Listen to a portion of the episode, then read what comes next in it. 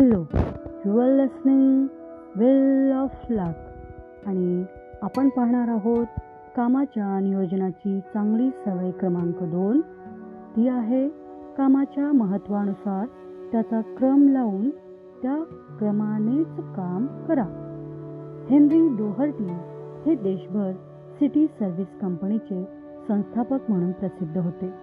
ते म्हणतात मी कोणाला किती पगार देत होतो याचा विचार न करता माझ्या असे लक्षात आले की माणसात दोन मुख्य गुण आढळणे खूप गरजेचे असते.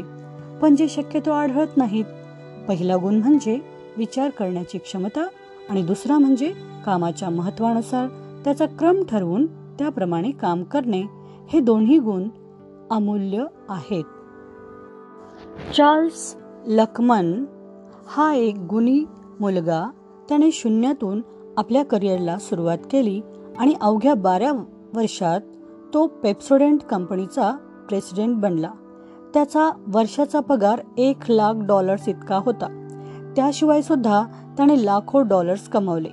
त्याने असे जाहीररित्या सांगितले की त्याच्या यशाचे संपूर्ण श्रेय तो त्याच्यातील दोन गुणांना देतो. तेच दोन गुण जे हेनरी डोहर्टीला सापडणे अशक्य वाटले होते.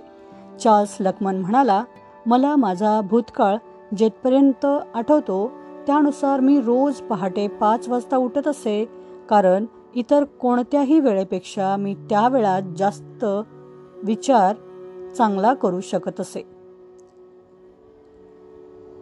मला माझा भूतकाळ जेथपर्यंत आठवतो त्यानुसार मी रोज पहाटे पाच वाजता उठत असे कारण इतर कोणत्याही वेळेपेक्षा मी त्या वेळात विचार जास्त चांगला करू शकत असे.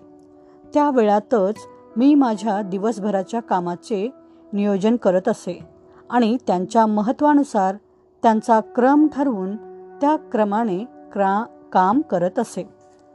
अमेरिकेतील सगळ्यात जास्त यशस्वी ठरलेला इन्शुरन्स एजंट फ्रँक बेटगर तर दिवसभराच्या कामाचे नियोजन करण्यासाठी पहाटे पाचपर्यंत सुद्धा थांबायला तयार नव्हता.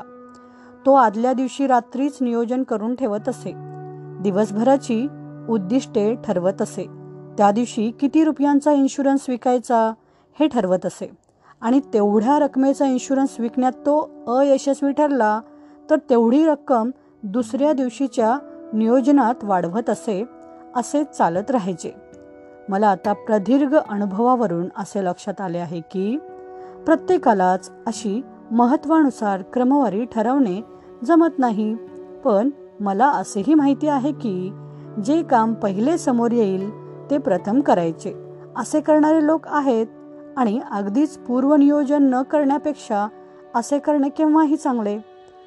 सर जॉर्ज बर्नार्ड शॉने असा सक्त नियम केला नसता की जे काम प्रथम समोर येईल ते आधी करायचे तर लेखक म्हणून तो कदाचित अयशस्वी झाला असता.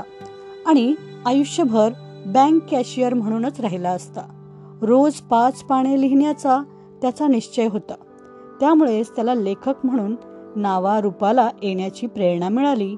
त्या नऊ विलक्षण वर्षात तो रोज पाच पाने लिहून काढत असे अर्थात त्याने त्यातून फक्त तीस डॉलर्स कमावले हा भाग वेगळा.